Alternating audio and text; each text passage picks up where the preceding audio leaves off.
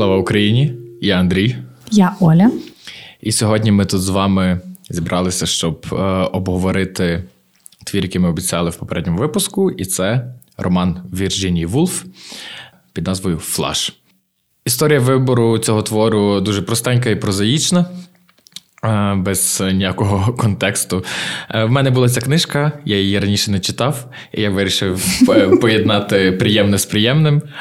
Е, от, І тому ми його сьогодні обговорюємо. Раніше я читав Місіс Делловей. І зразу скажу, що я очікував, що флаш також буде мені нелегко даватися, як давалася ось ця книжка. Але напрочуд виявилося дуже просто, легко, і я мега задоволений своїм вибором. П'ять зірочок на Goodreads. Оля, давай починай. Е, про Вірджинію Вулф як авторку і про моє ставлення до неї ми поговоримо трошки пізніше, коли вже говоритимемо про її біографію. Але вона одна з топових авторів для мене, тому мене потішив вибір Андрія. Е, Флаша я читала до того в університетські роки, тому він вже так підстерся з моєї пам'яті. Е, і порівняно з іншими творами Вірджинії, він, звичайно, мені трошки слабший. Але варто розуміти, що це такий твір провокація, такий твір е, е, трошки якийсь, якась пародія, тому що. Ем, в той час дуже були модними е, біографії вікторіанських письменників, і вони, звичайно, були зазвичай біографіями чоловіків, е, пафосними, які мали би підтримувати легенду якогось геніального письменника. А Вірджинія вирішила, по-перше, написати про жінку, а по-друге, написати в такій е, дивній, цікавій, нестандартній формі через очі, через почуття, через світ собаки, яка належала поетці Елізабет Барет Браунінг. Переказувати твір ми не дуже маємо настрій насправді, та й навіщо там він доволі простенький сюжет про собаку, е, яка опиняється в Лондоні в нової власниці. Спочатку вона жила до цього в сільській місцевості, потім його власниця знайомиться з чоловіком, собака ревнує, потім собаку викрадають, собаку повертають. Вони всі йдуть в Італії. В Італії класно, кінець твору. Все, До побачення, побачимось наступного тижня. Дякуємо, слухачі. Так, це весь весь сюжет, і насправді е, мені більше подобається, коли ми обговорюємо якісь певні моменти, нюанси. Я розумію, що, можливо, е, не всім слухачам це буде комфортно, якщо вони не читали, але. Наш формат подкасту полягає в тому, що ми збираємося в барі і обговорюємо твір, який е, нам цікавий, і ну, так якби двоє його читали, ми не переказуємо його один одному, тому що навіщо? От. Перше враження від твору це стиль написання. Серйозно. Нормально казати Вульф раз Вулф? Ну, ну вона Вулф. Типу, якщо читати англійською, то це W-O-O-L-F, то це буде Вулф. А, окей. Ну, типу, мені щось просто проривається раз через раз. Так що, е, шановні слухачі, будь ласка, не осуджуйте.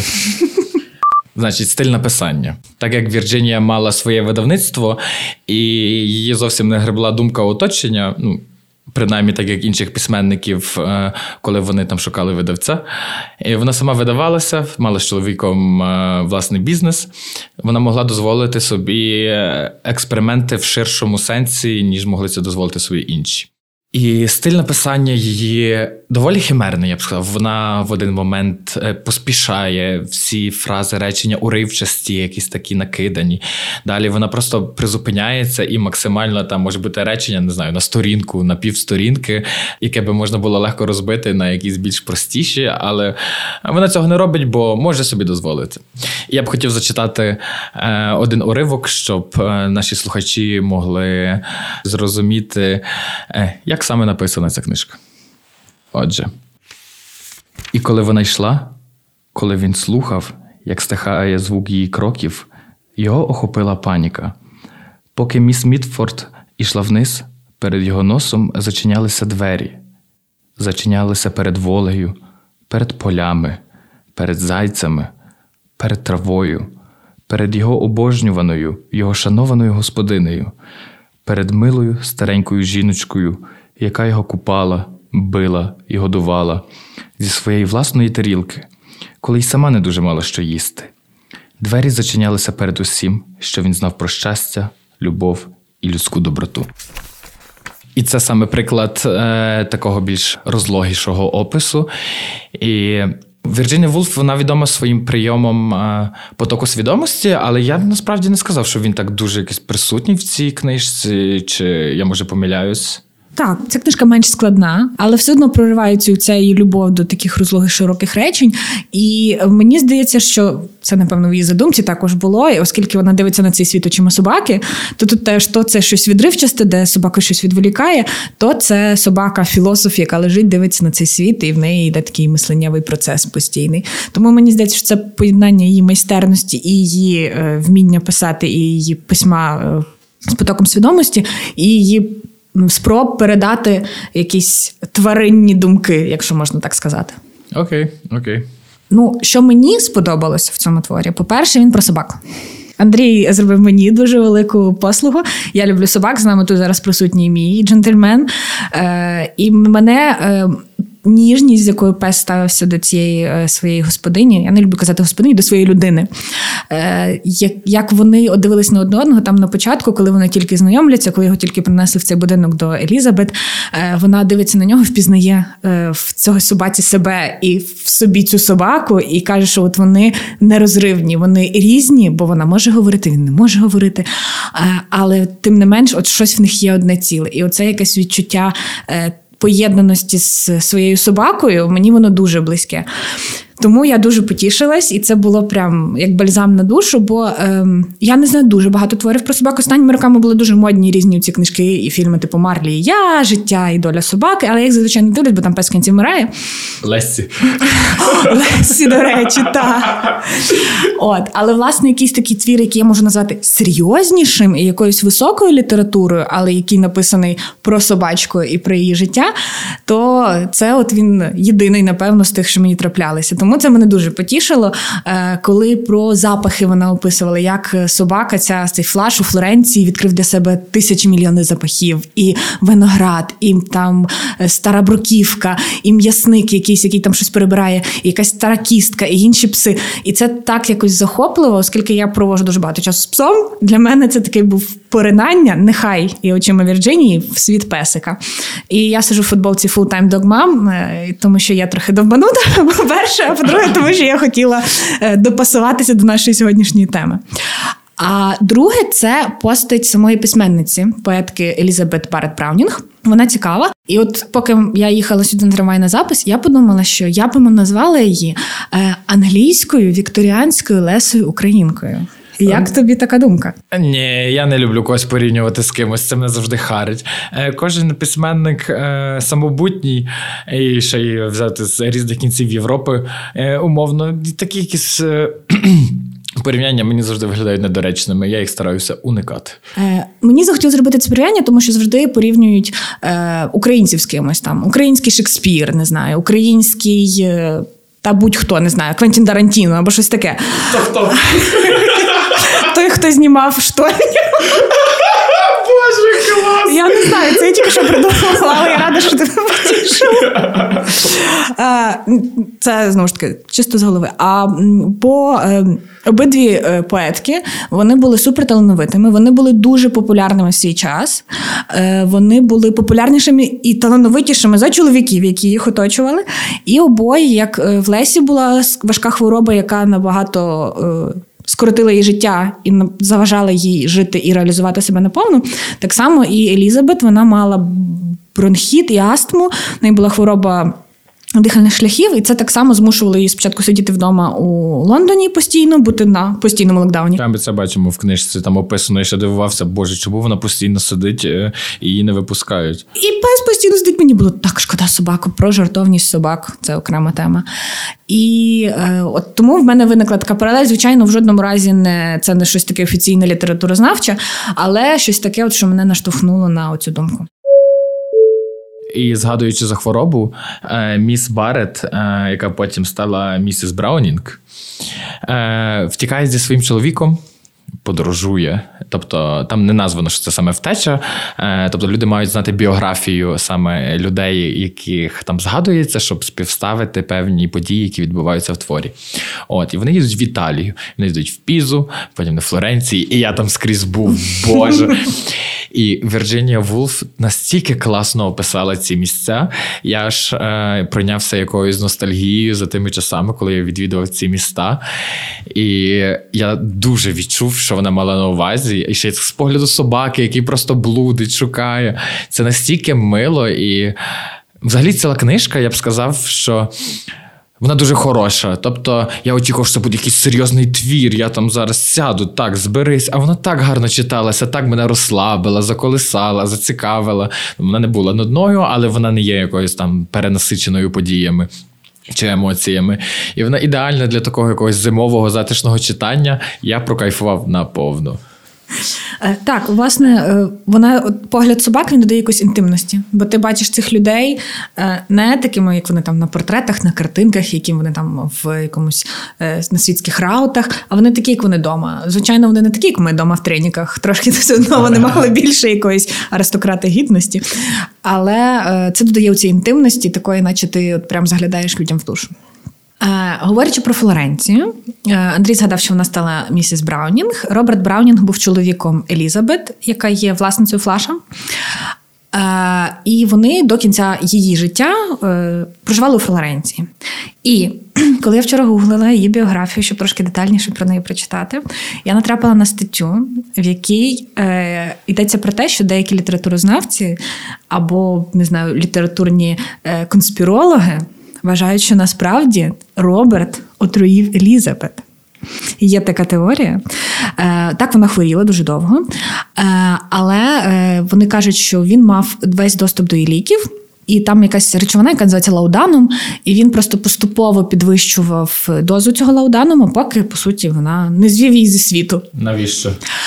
Вони обґрунтовуються тим, що ем, вона, по-перше, була успішніша за нього. Незважаючи на її хворобу, на те, що в неї вже була дитина, в них спільний син. Він також був письменник. Так, він також був поет, вона була успішніша за нього. І ем, це, по-перше, як якась ревність, заздрість. По-друге, те, що він все-таки мав опікуватися хворою дружиною, е, трошки заважало йому розвиватись самому, вести там вільніший спосіб життя, ніж е, він вів його на той момент. Ем, і є отакі теорії, що все-таки це була от його мета. Хоча дослідники, які писали про неї, її біографи не погоджуються з цим, але є отакі конспірологи, які ну, це напевно ті самі, що пишуть, що Шекспіра не існувало там або ще щось. От, але цікаво, просто я була така, боже. Конспарисі теорії е, сплетні в світі літературознавства. Я таке люблю. Я прочитала цю цілу статтю. Е, хто захоче, Evening Standard, по-моєму, є в інтернеті в цьому виданні ця стаття. І це було цікаво, тому що е, все-таки постаті Роберта не так багато часу приділено. У книзі, тому коли трошки хочеш дізнатися ширше про життя персонажів цієї книжки, можна знайти отакі цікавинки. Повертаємося до головного героя Флаша. Перед записом Оля з тобою мали е, можливість перекинутися декількома фразами. І от ти сказала, що ти читала біографію е, Елізабет. А я такий, боже, я навіть про це не подумав. А ти така, чому? Ну, типу ж про неї книжка. І я такий, ні, про неї не книжка. Тобто, вона як. Персонаж дуже вагомий там, ну про неї постійно згадується, собака постійно з нею. Але вона не є такий персонаж, як головний. Тобто ми її не співпереживаємо, ми не хвилюємося за неї. Навіть коли вона їхала до бандитів, я за неї не хвилювався. Ну, типу, бо вони там просто вирішують свої справи. І навіть оце сприйняття людей, воно якесь було настільки відсторонене, тому що для мене в центрі був е, оцей спаніель флаш. І звучить насправді. Просто умовно, коли ти чуєш, що книжка про собаку, про світ е, очима пса. Але Вірджинія настільки справилася з цим завданням, вона навіть якісь такі моменти е, помічала або там уявляла. Я не думаю, що вона дуже оперувала якимись науковими дослідженнями про сприйняття собак. Але вона це зробила тонко. І плюс оцей аспект, е, що вона вклала насправді в собаку людські почуття, але без якихось е, надмірностей, тобто там.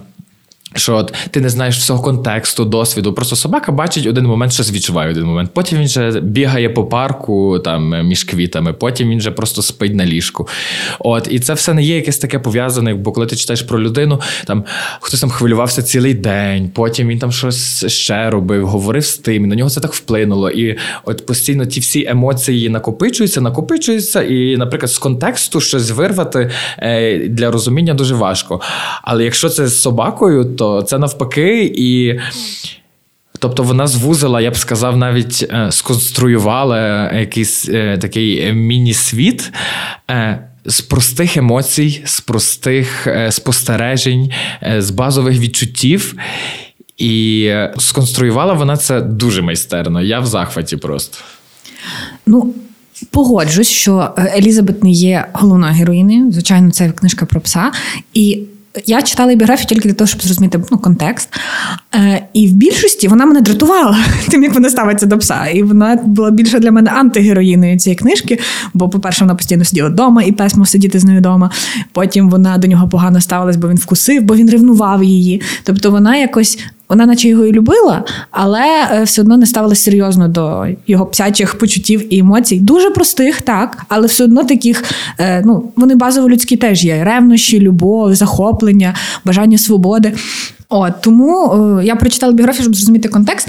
Чи стала вона мені більше подобатись трошечки, але флаш все одно найкращий в цій книжці. Я ще дійшов е, такого висновку. Ну, це моє спостереження.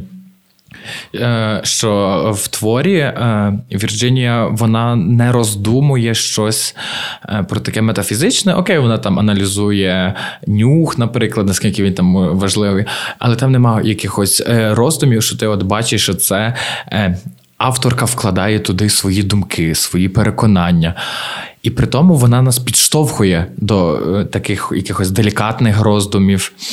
Е, ну, Наприклад, я дійшов е, такого, звісно, банального висновку, очевидного, звісно, всім, але люди часто про нього забувають, що, наприклад, любов не може постійно залишатися такою, як була завжди. Тобто, Флаш ревнував, і він там хотів, щоб все було як колись. Але люди розвиваються, і стосунки також розвиваються. І в кінці, коли вони вже були в Флоренції, Флаш розумів це. Він і також любив, і вона його любила, але їхня любов проявлялася зовсім по-іншому. Він проводив час окремо, вона окремо. І е, вони, ну, типу, все рівно так само відчували, як і раніше. Просто ну, з віком е, почуття трансформуються. І я такий, ну, цікаво знову про це подумати. А вони дали одне одному свободу, і знову наш подкаст перетвориться на подкаст про стосунки, де ми даємо людям поради, як себе поводити. Е, Так, вони от в кінці дали одне одному свободи, але все одно в кінці, наприкінці, е, спойлер, твір закінчується тим, що Флаш помирає останні свої моменти в житті він хотів провести з нею, тому що все одно їхня любов, їхній зв'язок, їхня е, схожість і різність вона все одно лишалась з ними протягом всього його собачого життя. Ну і крім цього всього, е, в творі піднята гостра соціальна тематика. Е, вікторіанської епохи. Ну, я був вражений, коли е, було описано оті нетрі, які там були буквально на паралельній вулиці від якогось елітного району в Лондоні, і які там жахи творились. Ну, Вірджинія описала їх доволі детально, що там могли люди жити над якоюсь стайнею з коровами, там е, тіснилися. Е, цілими сім'ями, там багато в них є дітей, і що там вони пили якусь зелену воду з калюжі, бо її там тільки раз в тиждень пускали воду. От І я зрозумів, що в моєму сприйнятті е, вікторіанська епоха це завжди щось таке ну, аристократичне, там близьке вишукане. Та, вишукане, близьк імперії. От І ну, я, звісно, розумів, що існували і бідні люди. Але вона показала це в такому світлі, е, що я зрозумів, що насправді було все дуже жахливо. Тобто, оця соціальна нерівність е, в Англії, в Лондоні в ці роки була просто жахливою. Вони навіть потім, коли про Італію пише, пише, що там такого немає, і там навіть це сприймається більш згладжено. Там є якась е, безпритульна жінка, яка продає дині, якісь там герцоги, які ходять, але там немає цього якогось такого разючого контрасту, коли люди викрадають собак, попугаїв, канарейок, щоб потім вимагати за них викуп. А якщо їм не заплатять гроші, то вони пришлють їх своїм власникам е, розчленованими. Ну, типу, я такий, що, блядь? В цей момент, коли я це прочитала, по-перше, я така. По-друге, така подумала, дякую, Андрій, що цю прекрасну суботу ти мені псуєш такими подробицями, але погоджуюсь, і воно. Ем... Настільки ще так вписано в твір, тому що до того твір собі тече, розказує про життя цієї родини багато аристократичної на багатій вулиці. Вони там собі замовляють карету, їздять щось купувати в магазини. І тут дуже різко вривається оця частина про соціальне життя. І ти розумієш, що там буквально через вулицю нетріха ще біднота, і воно тебе витверезлює дуже від цього якогось такого просто переживань пса. в жорстокий світ. Е, і воно також цікаво, що показано тим, як е, навіть сам Флаш, собака, він розумів, що він кокер-спаніель, елітна порода, і що йому там не дозволяли спілкуватися з дворняшками, які бігали. Тобто він сам себе усвідомлював як когось кращого. І мені здається, що це ж такий соціальний коментар, що навіть собака розуміє, що вона краща, і навіть вона себе ставить вище за ту бідноту. А тим більше як е, могли ставитись люди одне до одного, якщо навіть в такі емоції. Е, тому от, теж з точки зору якихось е, невеличких таких соціальних вкраплень, це теж дуже цікавий твір. І ще інша соціальна тематика, яку ми бачимо тут, вона пов'язана з іншим твором Вірджинії, яка називається Своя кімната або свій простір. Це про становище саме мисткині в ті часи. Тобто. Наскільки важливим був е, аспект ну, побуту і можливостей, які давалися чоловікам і жінкам в ці часи? Е, ну, я знаю, що ти, наприклад, детальніше е, ознайомлена з власним простором, і ну, я би хотів почути твою думку стосовно цього. Ну, Вірджинія в 70-х роках стала феміністичною іконою. Зокрема, е, власне, е, і дякуючи власній кімнаті цьому її нарису, е, в якому вона говорить про те, що для того, аби жінці творити, їй потрібна власна кімната і достаток. Тобто Бідні жінки, які б вони талановитими не були, вони не могли творити.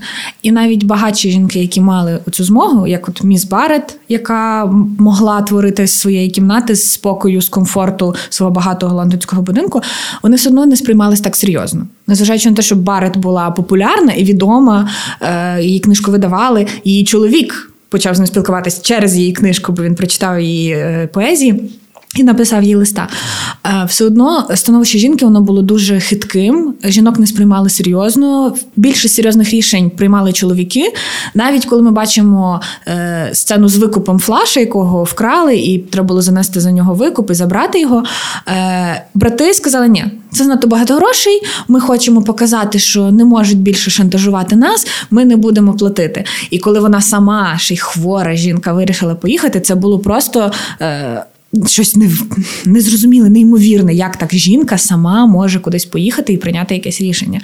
Тобто, е, як Вірджинія була доволі емансипованою сильною жінкою, яка творила і будувала своє життя сама, так само і Елізабет, яка жила ще й раніше за Вірджинію, в ще більш е, патріархальних умовах, вона все одно це вибудовувала. І також в біографії Елізабет я читала, що вона також е, багато соціальної роботи робила, е, власне, на спрямування емансипації і підсилення прав жінок.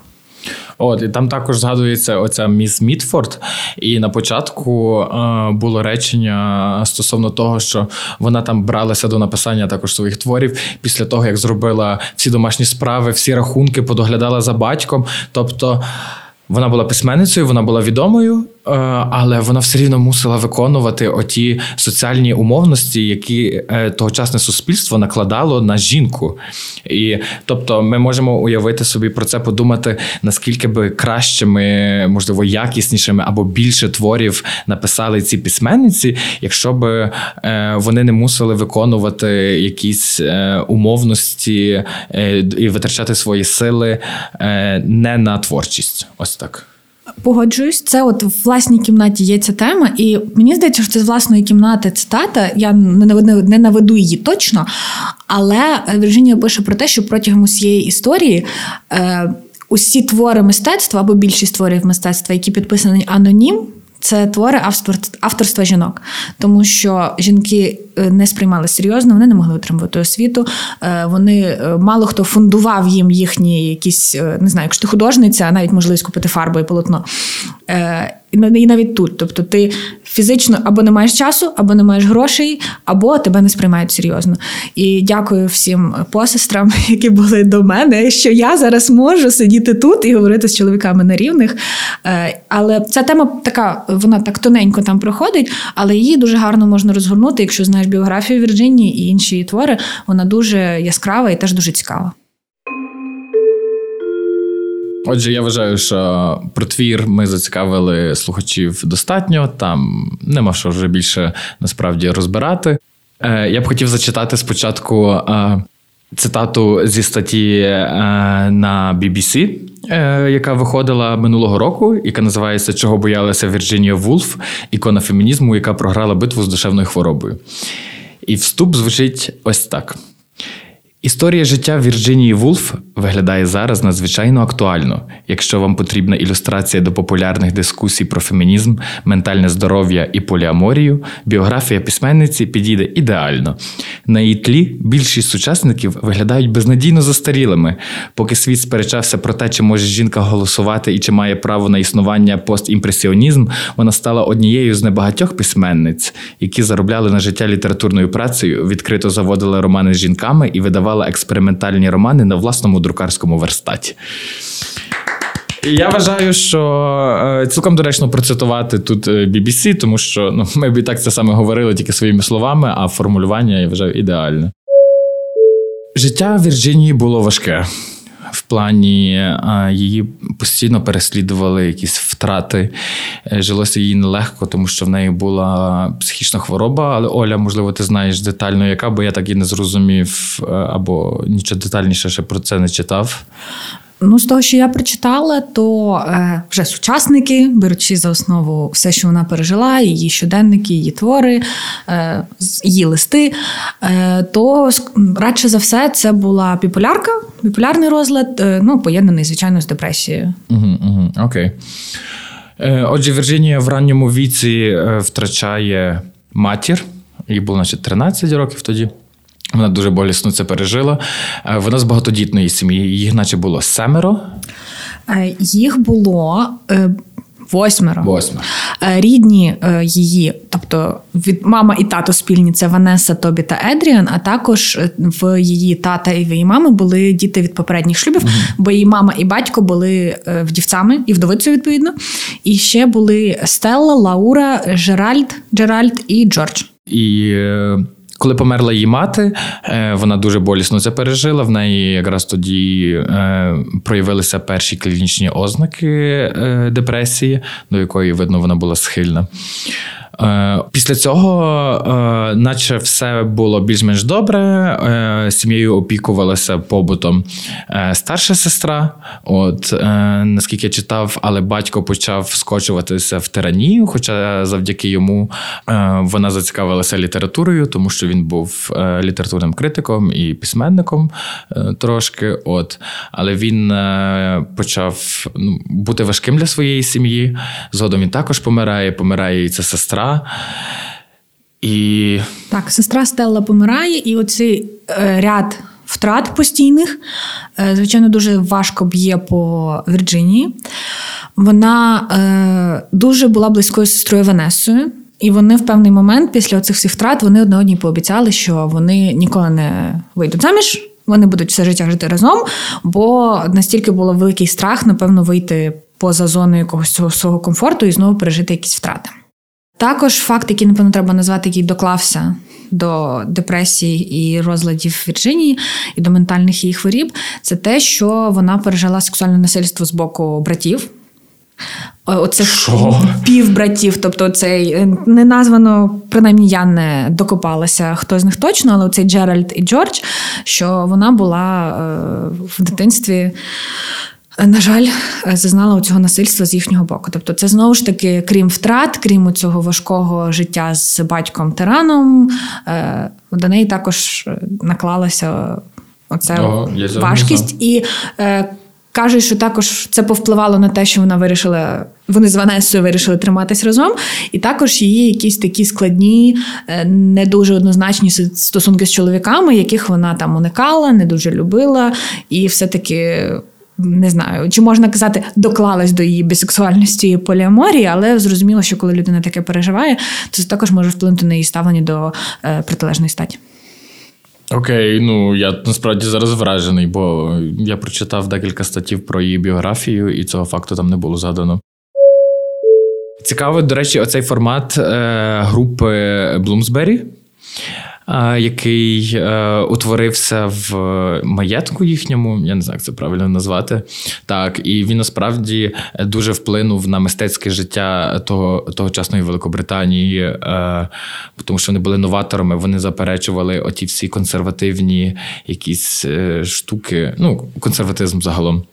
Який в Англії можемо навіть досі спостерігати в багатьох речах. От І вона познайомилася там зі своїм чоловіком, від якого вона отримала прізвище, за яким ми її всі знаємо, Вулф. Ну, цікаво, по-перше, вона в дівоцтві Стівен. Назвемо це зараз, тобто ми знаємо її вже по е, прізвищу чоловіка. А по-друге, е, Вірджинія це не було її ім'я. Це було її друге ім'я. Перше ім'я було Аделіна, але Вірджинія здавалося їй більш вишуканим, цікавим. Е, тобто вона обрала це ім'я як для себе, тобто це не є повністю там псевдонім, тому що це все-таки її ім'я друге. Але зазвичай за другим ім'ям тебе не називають. Тому Вірджинія Вулф, яку ми знаємо, це от не не та маленька дівчинка, яка народилась. Вірджинія Вулф це вже вона сама себе створила як Вірджинія Вулф. Класно сказала. Е, з Леонардом Вульфом вона познайомилась у 1904 році. Це був рік, коли помер її батько. Тобто вона була зрозуміло в дуже нестабільному емоційному стані. Вони одружились аж у 1912-му він освічувався і неодноразово. Тобто, це теж він добивався, ходив навколо неї, хотів е, бути з нею, бачив її велич літературну, культурну. Але от е, настільки довго це все тягнулось, і аж у 1912-му вони нарешті стали офіційною парою. Про цю групу Блумсбері, до речі, е, цікавий факт. Вони не тільки е, заперечували попереднє мистецтво і прагнули створити щось е, нове або позбутися якихось цих імперських закостанілих штук. Вони зробили дуже класний перформанс. Він пов'язаний з імператором Ефіопії. Значить, е, один е, чувак, який входив в цю групу, туди входили е, філософи, письменники, художники. Там це не був тільки якийсь літературний гурток. Він мав зв'язки з. Ну, вищі зв'язки, назвемо це так. І вони розіграли адміралтейство. Вони написали. Листа, що прибуде е, імператор Ефіопії оглянути якийсь там суперкласний корабель. І вони всі вдягнулися е, в східний одяг, ну такий якийсь е, екзотичний, неумовно східний. Е, Наклали собі бороди, е, там тюрбани, бо є фотографія. І Вірджинія Вулф одна з них. І вони пішли на цей корабель. Е, щоб показати, наскільки це все безглуздо.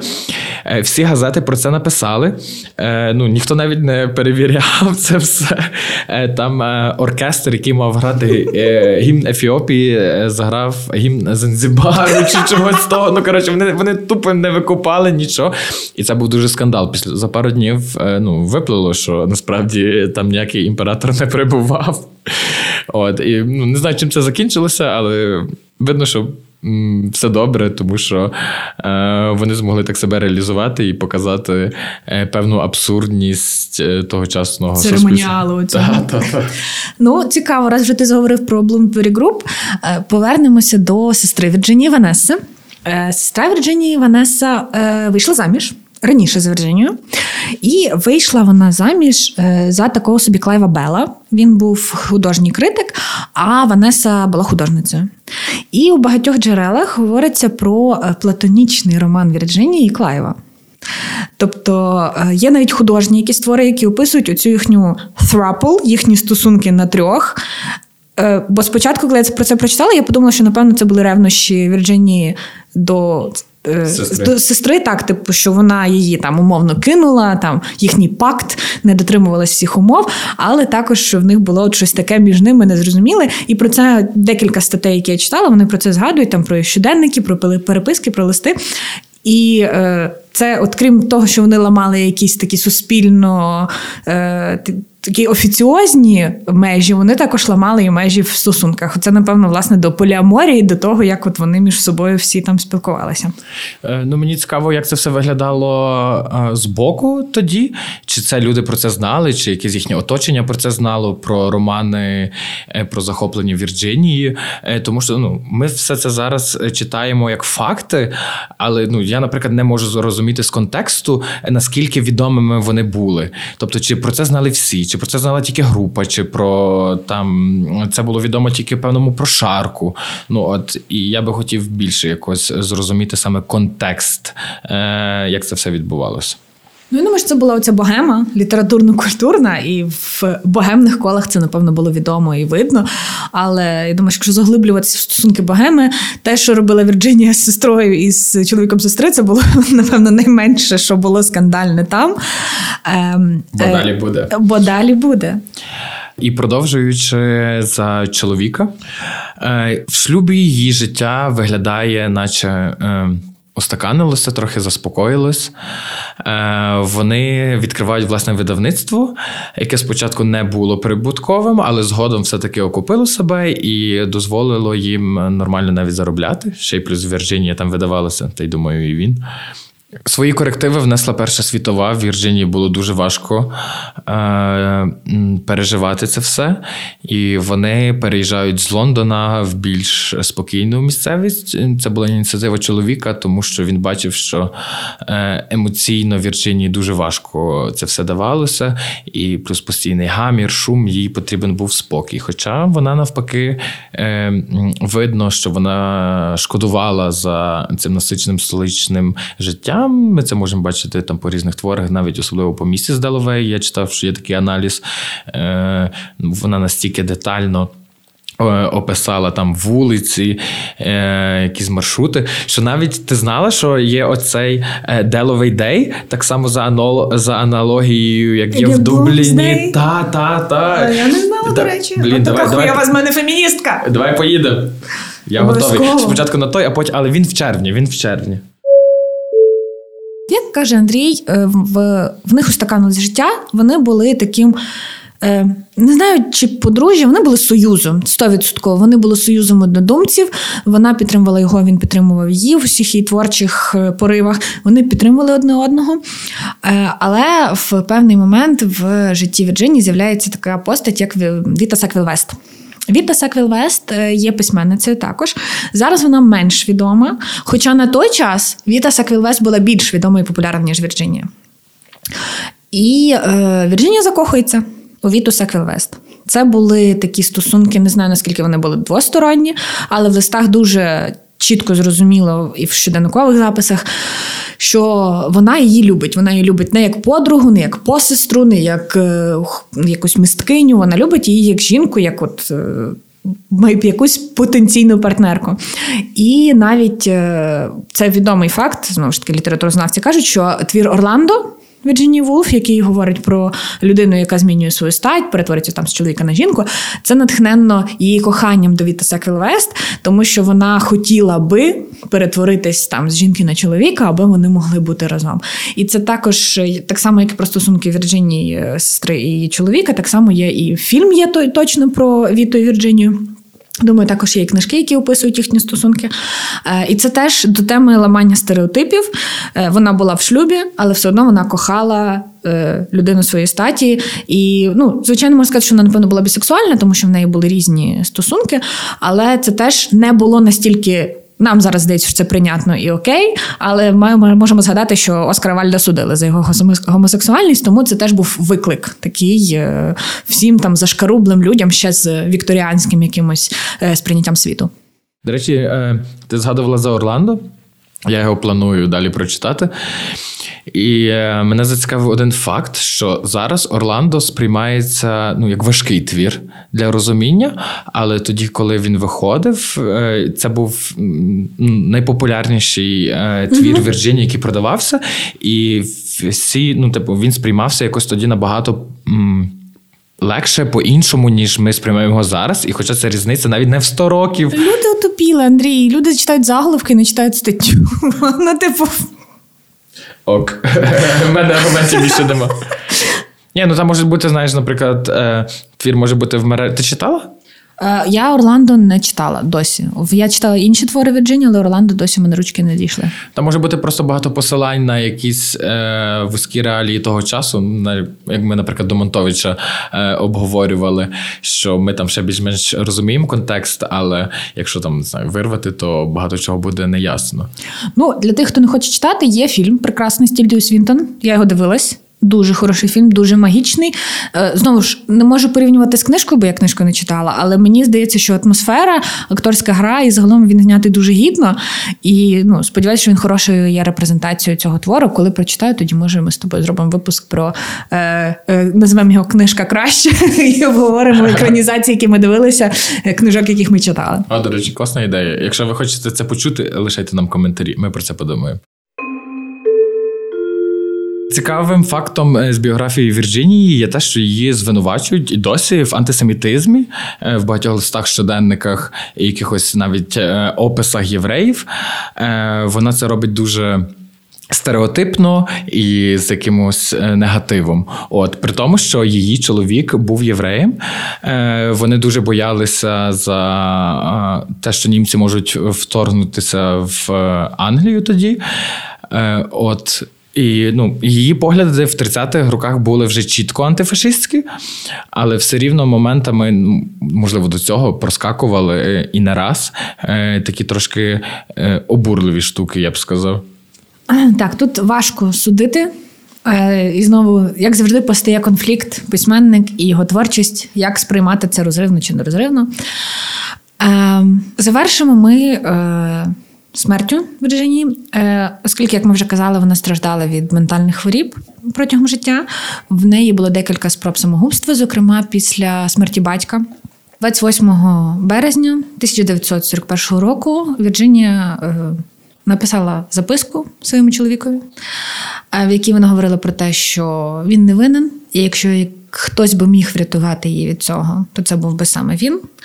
Але обставини і те, що вона переживає сильніші. А, І вона втопилася. Вона пішла на річку, напевно, набрала в кишені каміння. Я так собі підозрюю, і я собі згадую фільм години. Е, І отак, на жаль, е, завершився життєвий шлях цієї геніальної жінки, яка руйнувала стереотипи, яка руйнувала якісь очікування. І е, стала дуже визначною особистістю для феміністок, для модерністів, е, для жінок, в принципі. Та для всіх. Вірджинія, ми тебе любимо. Ми тебе любимо. Вірджинія відкрила мені шлях до великої літератури, коли я була студенткою. Тому е, дякуємо Вірджинії. І сьогоднішнім одним спонсором, тому що ми пили одне вино, е, було вино е, іспанське, яке називається Терас де Фелгу Ейрес. Це розе. Е, вибачте, якщо неправильно прочитав. Я не впевнений, що ви потім його купляєте після того, як ми оголошуємо, але ми це любимо робити. знали. Ем, І наступний випуск нашого міні-сезону буде заключним. І аби е, зробити таку тяглість історії літературної культурної, ми прочитаємо наступного тижня твір Майкла Канінгема години. В ньому, зокрема, йдеться про місіс Деловей і про Вірджинію Вулф. Е, підписуйтесь, е, слухайте, коментуйте, подавайте на ваші ідеї і готуйтеся до нашого патреона. Цьомки-бомки, па-па! Бувайте здорові!